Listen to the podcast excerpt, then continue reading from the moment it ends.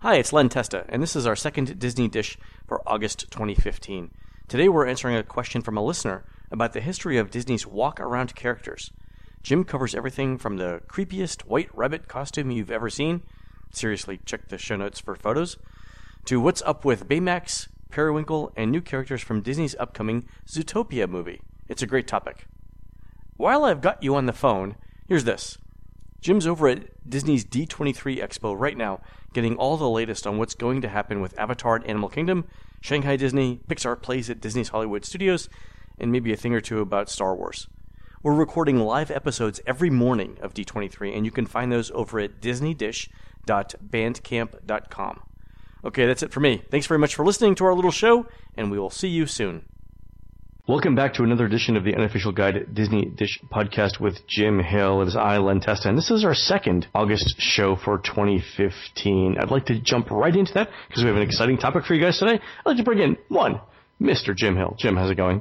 I'm doing great, Len. As soon as I finish doing this, I get on a plane and go to the D23 Expo. We're actually going to try to do some live shows from or live quick updates. Is that the plan? Or that's to be yeah for our, for our Bandcamp listeners. We're going to try and do uh, daily updates about what's going on at uh, at D23. I know you've got some advanced information that we're not allowed to share yet.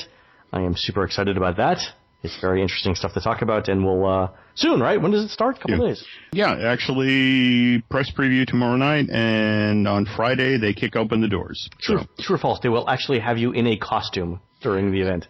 well, you know, it, it's interesting you bring this up because I was just talking with a veteran Disney publicist who who since left the company and shared this amazing story about the first D23 Expo, and I guess they were three or four months out from opening it. And I swear to God, I'll, I will send you the email to to validate this, so you can actually see the name of who who shared this info. But they had made a decision three or four months out from the opening of that D23 Expo that I was not going to be allowed in. That they. that oh, okay. they were going to distribute my photograph mm-hmm. so that security would have it, so that at, you know the people at the doors of each panel. I was not going to be allowed into this mm-hmm. thing. And this one publicist, you know, kind of pleaded my case, and it was one of these things like, no, no, come on, you know, Jim, Jim could be a good advocate if we let him into the building. And so I it just, it was one of these things where it's like you're packing for D23 Expo 4, hearing about D23 Expo 1 going, Wow. Okay. Didn't know that. You know, persona non grata. But um, close to being beaten with rubber hoses. Didn't yeah. So yeah. I mean, you know, that's the thing. I, I could have, in fact, ended up in a character costume and thrown into a dumpster. I mean, in fact, that may have been the only way yeah. I would have made it into the building is if I dressed as a character. It's like oh, uh, the things we would have we, we, would have had to have done because you know what? Once you know that, it just becomes yeah. a challenge, right? Yeah. Well, no, that's it exactly.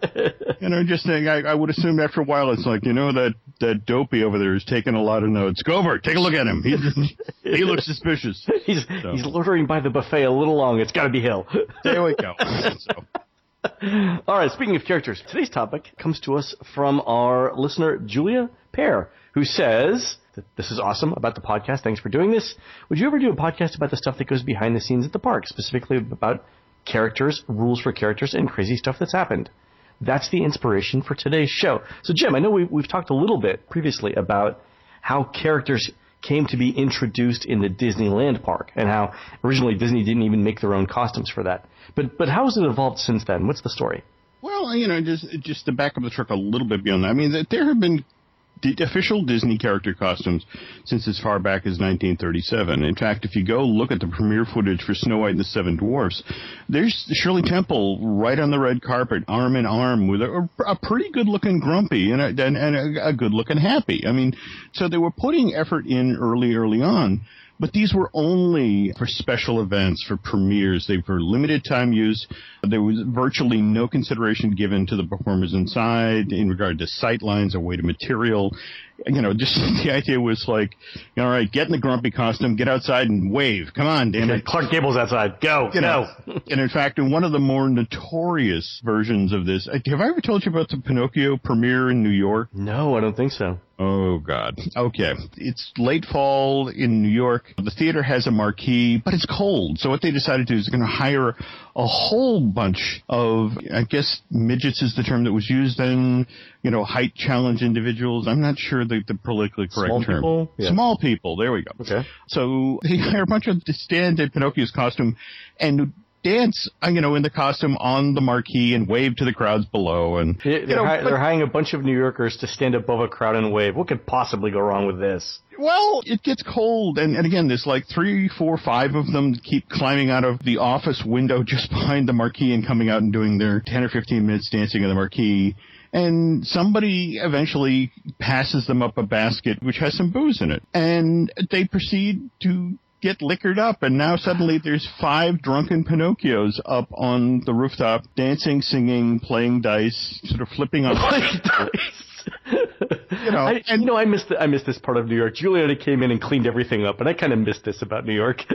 at one point the police get called and so they have to climb up to the marquee and you know again they've got naked small people with pinocchio hats on who you know who are drunk and out of control so they have to carry them down off the roof in blankets now the, the weird thing is I, i'd always heard this story it seemed like an urban legend until somebody actually showed me a photograph of the, the little people actually up on the roof of the marquee and then to, to put the cherry on the sundae my old high school English teacher, Paul Henning, read the story that I wrote about this, got a hold of me. It turns out his father was a police captain in New York at this time, and this was his Thanksgiving story about, did I ever tell you about the time I climbed up in the theater marquee and pulled down naked Pinocchios? There's So- there. I found a photo online. Yes, it's true.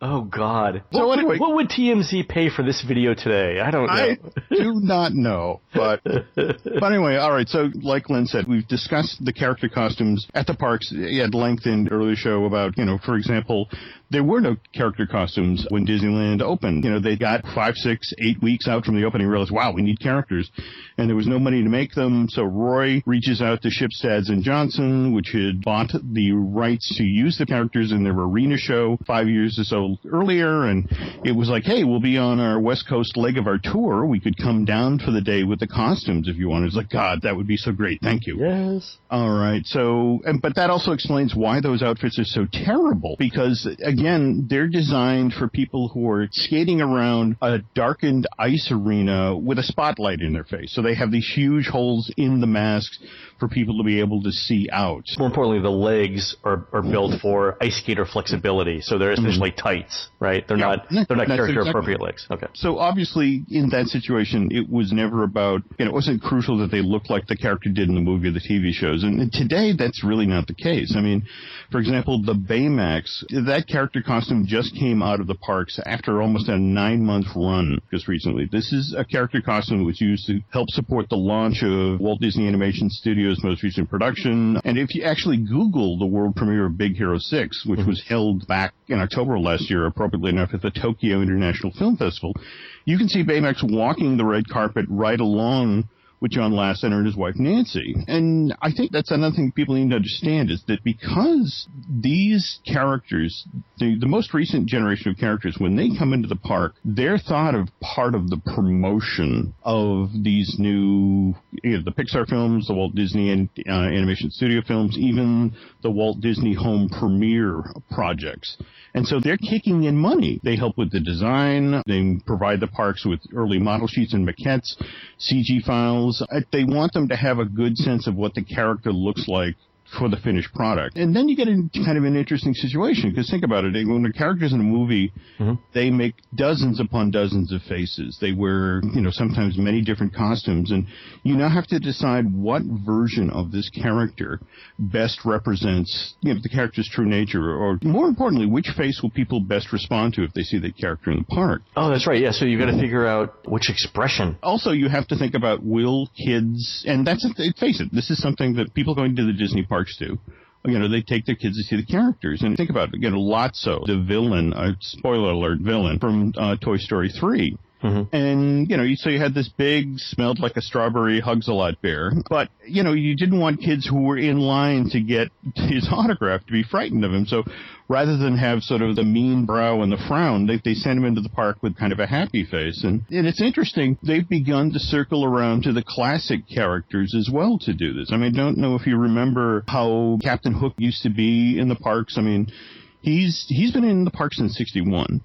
And he- So he's a villain, eh, like Lotso. yeah, but again, he had this big sort of a beetled brow and a long chin and kind of a sneer. And about five or six years ago, a decision was made to uh, do plastic surgery. I mean, plastic and plastic surgery. Time. It's fine. But he, now he has a smile. And, you know, I mean, it kind of a mean smile, but it's a smile. And, and the notion is that if, because they will often pair Peter Pan with Captain Hook for a photo op or meet and greet, they wanted to be sure that kids would actually go up to him. So they did the surgery or they changed out the character's look. And what's really funny is that if you actually, again, to go back into Disney history, that Walt knew that having the characters in the park was important and kept trying. I mean, you know, once the opening of Disneyland was done, the Shipstad outfits went back to the, the, the touring ice show. And mm-hmm. it was a very trial and error, hit and miss kind of a thing. In fact, if you Google the Alice in Wonderland dark ride opening in June of 1958, there's a picture of the opening where there's a white rabbit in this shot that, that looks like he walked straight out of Donnie Darko. You know, it's just Now I've got to find this photo. the white rabbit is really scary and very off model. And so Walt realized it was important. These things had to be unmodeled. So he reaches out to Bill Justice, who Oh yeah, yes. oh, um, I'm not going to sleep well tonight, Jim. I've I found the uh, wow. That's a rat. That's right. Would you like to come down the hall? It's like, no, no, no, no. I'll be over here. Like the rabbit lives in the van down by the river. There you go. Thank you. Okay. Thank you, Chris Farley. so anyway, so he reaches out to Bill Justice, who's the animator at Feature Animation, had just wandered over to Imagineering and said, look, Bill, this is your job.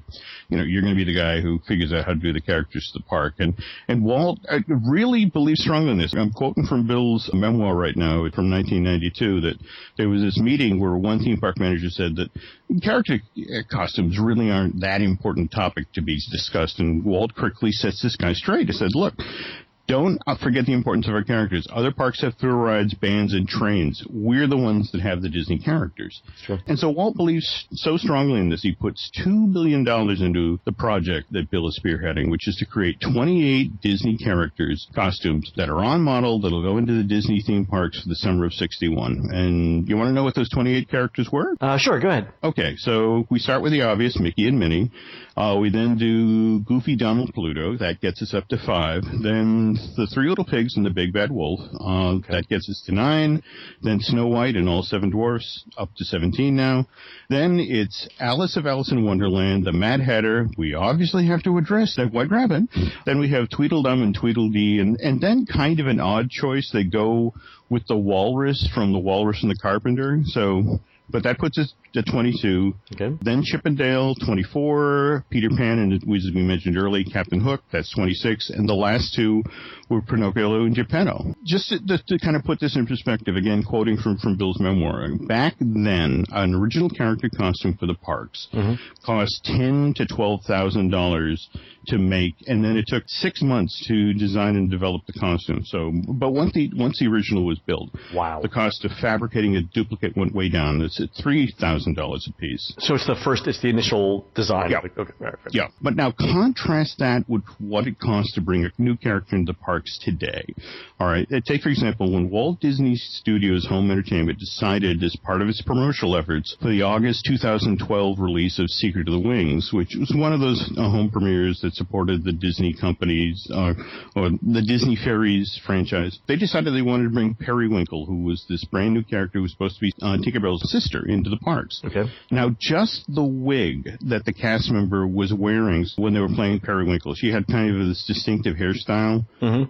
cost ten thousand dollars. Was it was it made of actual fairy hair? I mean, is that I, way? well, it was again. She's kind of an albino-like blonde, and and very. Her she lives in this the world of ice and snow, so had to look. Vague. I mean, again, if you Google periwinkle, you'll see it, it's a pretty distinctive hairstyle. But here's the thing: because they needed multiple wigs per park, because two or three performers would be playing periwinkle every day. I mean, yeah, you don't want to share wigs. That's just gross. that's exactly. So the operational rule was and still is four wigs available at any one time. So there was one out on stage. Uh, there was one backstage that was being cleaned and prepped for tomorrow. There was one that was being prepped for the performer that was going to or being warned by the performer who was going to spot the performer who was on stage. Because remember, the way Disney does this is you have 20 minutes on stage and then Tink has to go back and then another Tink comes out.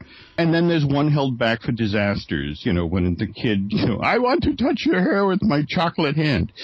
I have to stress here, I'm using the, the wrong language. The euphemism, if you're a cast member who works for the zoo crew, that's what they call the people who The work in zoo the, crew, the character department.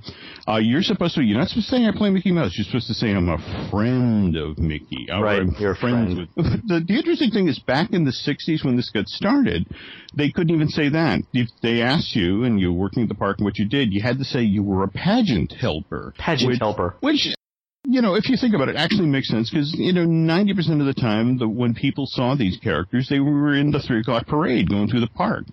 So it's like, yeah, you're a pageant helper. You're, you're in the parade. So it's like, okay, cool. Jumping back to today. Say you want to be a friend of Mickey. What you do is you actually go to the official Disney auditions website.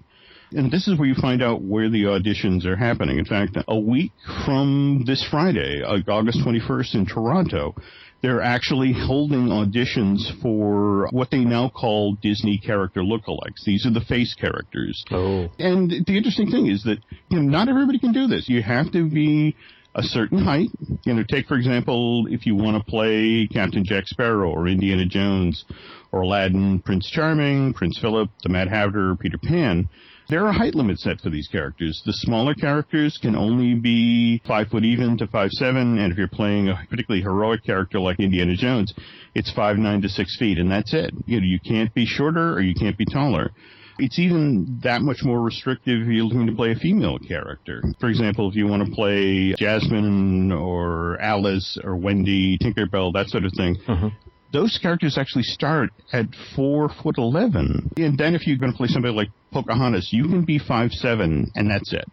You know, Really, Pocahontas is five so they've got height ranges. I guess that makes sense though because they build one costume to the right size, and if they have to accommodate frames, let's say from four foot eleven to six foot tall, that's several different costumes. I mean, at that point, Pocahontas goes from wearing a floor length dress to a micro mini skirt. So, you know, they want to make sure that they, they have the right costume there. One of the things they stress here for the, the character auditions is that you have to have strong movement ability, and in some roles you have to have strong acting ability. Now, speaking of acting ability, all of you have probably seen it went viral within the last three months or so. There were two videos that were taken at New Fantasyland of Gaston. One was of a little girl basically sassing Gaston because you're the villain, you're never going to get Belle, blah, blah, blah," and and Gaston was just having none of it. And then this exact same performer a, a week or so later appeared in a viral video where a, a guest challenged him to a push-up contest and Gaston won handily. I mean, just knocked him out.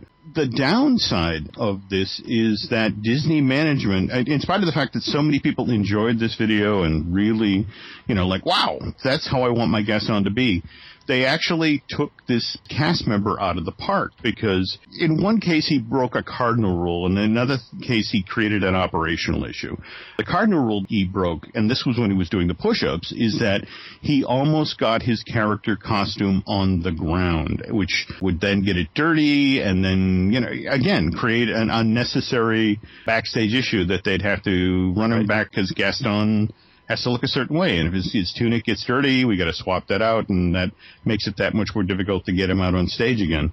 The, the more interesting issue, and, and ultimately why they, the key reason they broke him out of the park, is that what was happening was that people were now going to New Fantasyland looking for this Gaston.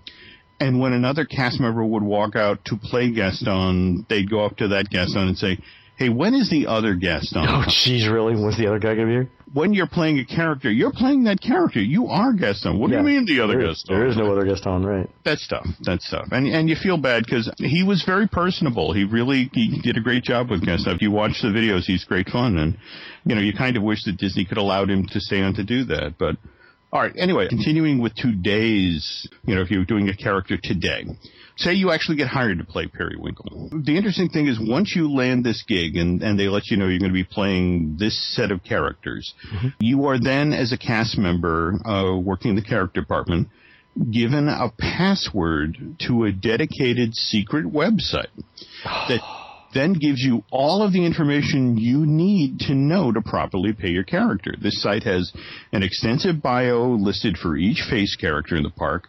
It tells you who the character knows, who their friends are, the villains from that particular movie, the world that this character lives in, so you have all that info. More importantly, and this is what's kind of intriguing, this website then tells that Disney cast member who's about to start playing this character who their character doesn't know. Oh, right, because you, do, uh, so they, they maintain the integrity of the movie. You know these people, you don't know these people. That's it exactly. I mean, for oh, example, with Periwinkle, because she came out of the Disney Fairies home premiere series, she doesn't actually know the characters that are featured in the Disney Fairy book series. Seriously, there's, there's evidently this multi-paragraph thing that these are the characters you know. If they ask you about these characters, you're supposed to say, I, "I'm sorry, I don't know what you're talking about," and but politely deflect the question. And again, where this gets really weird is if you're a Disney Fairies character, mm-hmm. just because Periwinkle is a fairy doesn't mean she knows flora, fauna, or Merryweather, the good fairies from Sleeping Beauty, or for that matter, the blue fairy from Pinocchio, or the fairy godmother from Cinderella. That that she knows her Disney fairies friends, nobody else. So again, don't go play stump the chumps with the poor Disney fairies. That's amazing, and they have to keep it all straight. That's they do. Does Disney ever put uh, those fairies that don't know each other together? I guess not. It's weird for the 50th anniversary parade of Disneyland. In fact, if you, if you take a look at the lead off float, it is. In fact, it's Tinkerbell riding on the top of what looks like the Disneyland train and walking in front of her in the parade is Flora, Fauna, Merryweather, and the Blue Fairy. You know, that they are leading off. That all here are all Disney's fairies together, leading off the parade. But but they don't know each other. They just show up randomly, and hey, we're in a parade together. And I have no idea who those blue, pink, and green women are over there. Because Disney does this a little bit with the closing of Fantasmic, with the end scene of Fantasmic, where you've, you've got people, you've got characters that don't know each other. Mm-hmm. And completely separate movies, like Pocahontas and Captain Hook, next to each other on the riverboat, and that's mm-hmm. a little strange. It is, it is. The folks in entertainment are just like, look, just give us our characters. They just uh, to put them out there. Though at the same time, they are the first to bitch to the character design people about the way they build the Donald Duck costume, where uh, the legs for Donald start at where the performer's knees are, which makes it hard for Donald to dance. Yeah. Donald really can't join a kick line because you need an entire leg to do that. Oh, that's So, funny. one of the reasons I keep mentioning Periwinkle is Periwinkle's actually out of the theme parks now. Really? When you see the new characters in the park, that's because the studio, or in the case of Periwinkle Home Entertainment, helped underwrite the cost of those characters appearing in the parks. And, you know, once the movie that a particular character is in has gone through its entire life, and we're talking release to theaters, release Blu-ray, DVD, that sort of thing, the money dries up and you will actually see characters leave the park. I mean, for example, when's the last time you saw Abby Mallard or Chicken Little? That was 2005. I paid valid American currency to see that movie. I know, I know. the only reason uh, this rule changes if you have a giant smash hit. I mean, Frozen, for example. Yeah. 2013 Disney uh, Studios release was such an enormous hit, and pr- more to the point, proved to be such a draw in the park.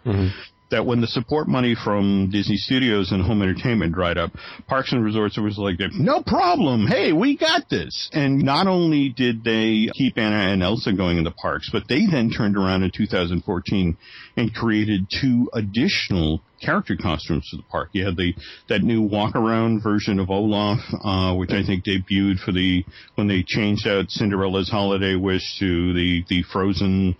Uh, transforming the castle show. That, that's Uh, coming back this year, by the way. yeah, I heard that. And then you got the face character version of Kristoff, who which was introduced at the Frozen Summer Fun event last year at Disney Hollywood Studios and proved to be a huge hit. I mean, watch the video where the first time Kristoff appears in the Frozen parade and the cat calls from women lining Yeah. the street are amazing. Woo! Getting back to Hiro and Baymax now. Given that Big Hero 6 has pretty much run its course at this point, it, pretty lucrative course, by the way. This Don Hall, Chris Williams movie made 222 million domestically, 429 million overseas for a total worldwide gross of 652 million. Home entertainment front, it was Disney's top selling Blu-ray for this year. Was it really? Uh, yeah, to be fair there, you gotta remember that Inside Out and Marvel's Age of Ultron are, are gonna be in stores shortly, so. Okay. But they sold 2.4 million Blu-rays and 1.9 million DVDs, so that for an additional total of over 75 million dollars. So it was profitable for the company. But on the parks and resort side of the equation, Big Hero 6 was kind of a pain in the ass. Largely because of what it took to operate the Baymax costume. Because now we live in this age where they have to be on model. They have to look like the characters. Yeah, The Baymax suit- is a huge uh, is a huge inflatable suit. That's it exactly. Now add to this that the arms aren't practical, they just dangle. Alright? That's why you don't see Baymax shaking anybody's hand. You have a performer inside of the suit with his arms down by his side, which means that if Baymax ever falls over, he can't get up. The handler and Hiro have to haul him back up. Coupled with that, and in fact, if you ever watch any of the YouTube videos of Baymax interacting with kids, you have to understand that Baymax, the guy in the suit, can't see anything. That's why Hiro was always so talkative. He's literally Baymax's eyes. So he's like, hey, look, Baymax, we've got two new friends coming to visit us. Hey, blue boy and a little girl. They're walking up to you now. Why don't you say hello? Eleven You just- o'clock. Eleven o'clock. Come there you go. There you go. Okay, now that you understand from an operational point of view, this is why Parks and Resorts were really very happy to say bye-bye to Baymax and Hiro and are kind of hoping that all of the talk about Big Hero 6-2 isn't going to happen. On the other hand, they are just thrilled about the character costumes that are coming for Nick Wilde and Judy Hopps. These are the two central characters of Zootopia. Mm-hmm. By the way, they're going to make their debut, these character costumes. You'll see them for the first time in the Disney Parks Christmas Day Parade special that runs on ABC. When's the movie come out? Uh, that actually comes out March 4th of 2016. So they're- you'll actually see them start appearing in the park doing meet and greets in late Ahead of January. They've done this previously. They, you know, they, you put the characters in a cart, you roll them through it. Hey, here are the stars of Disney's upcoming, you know, Zootopia.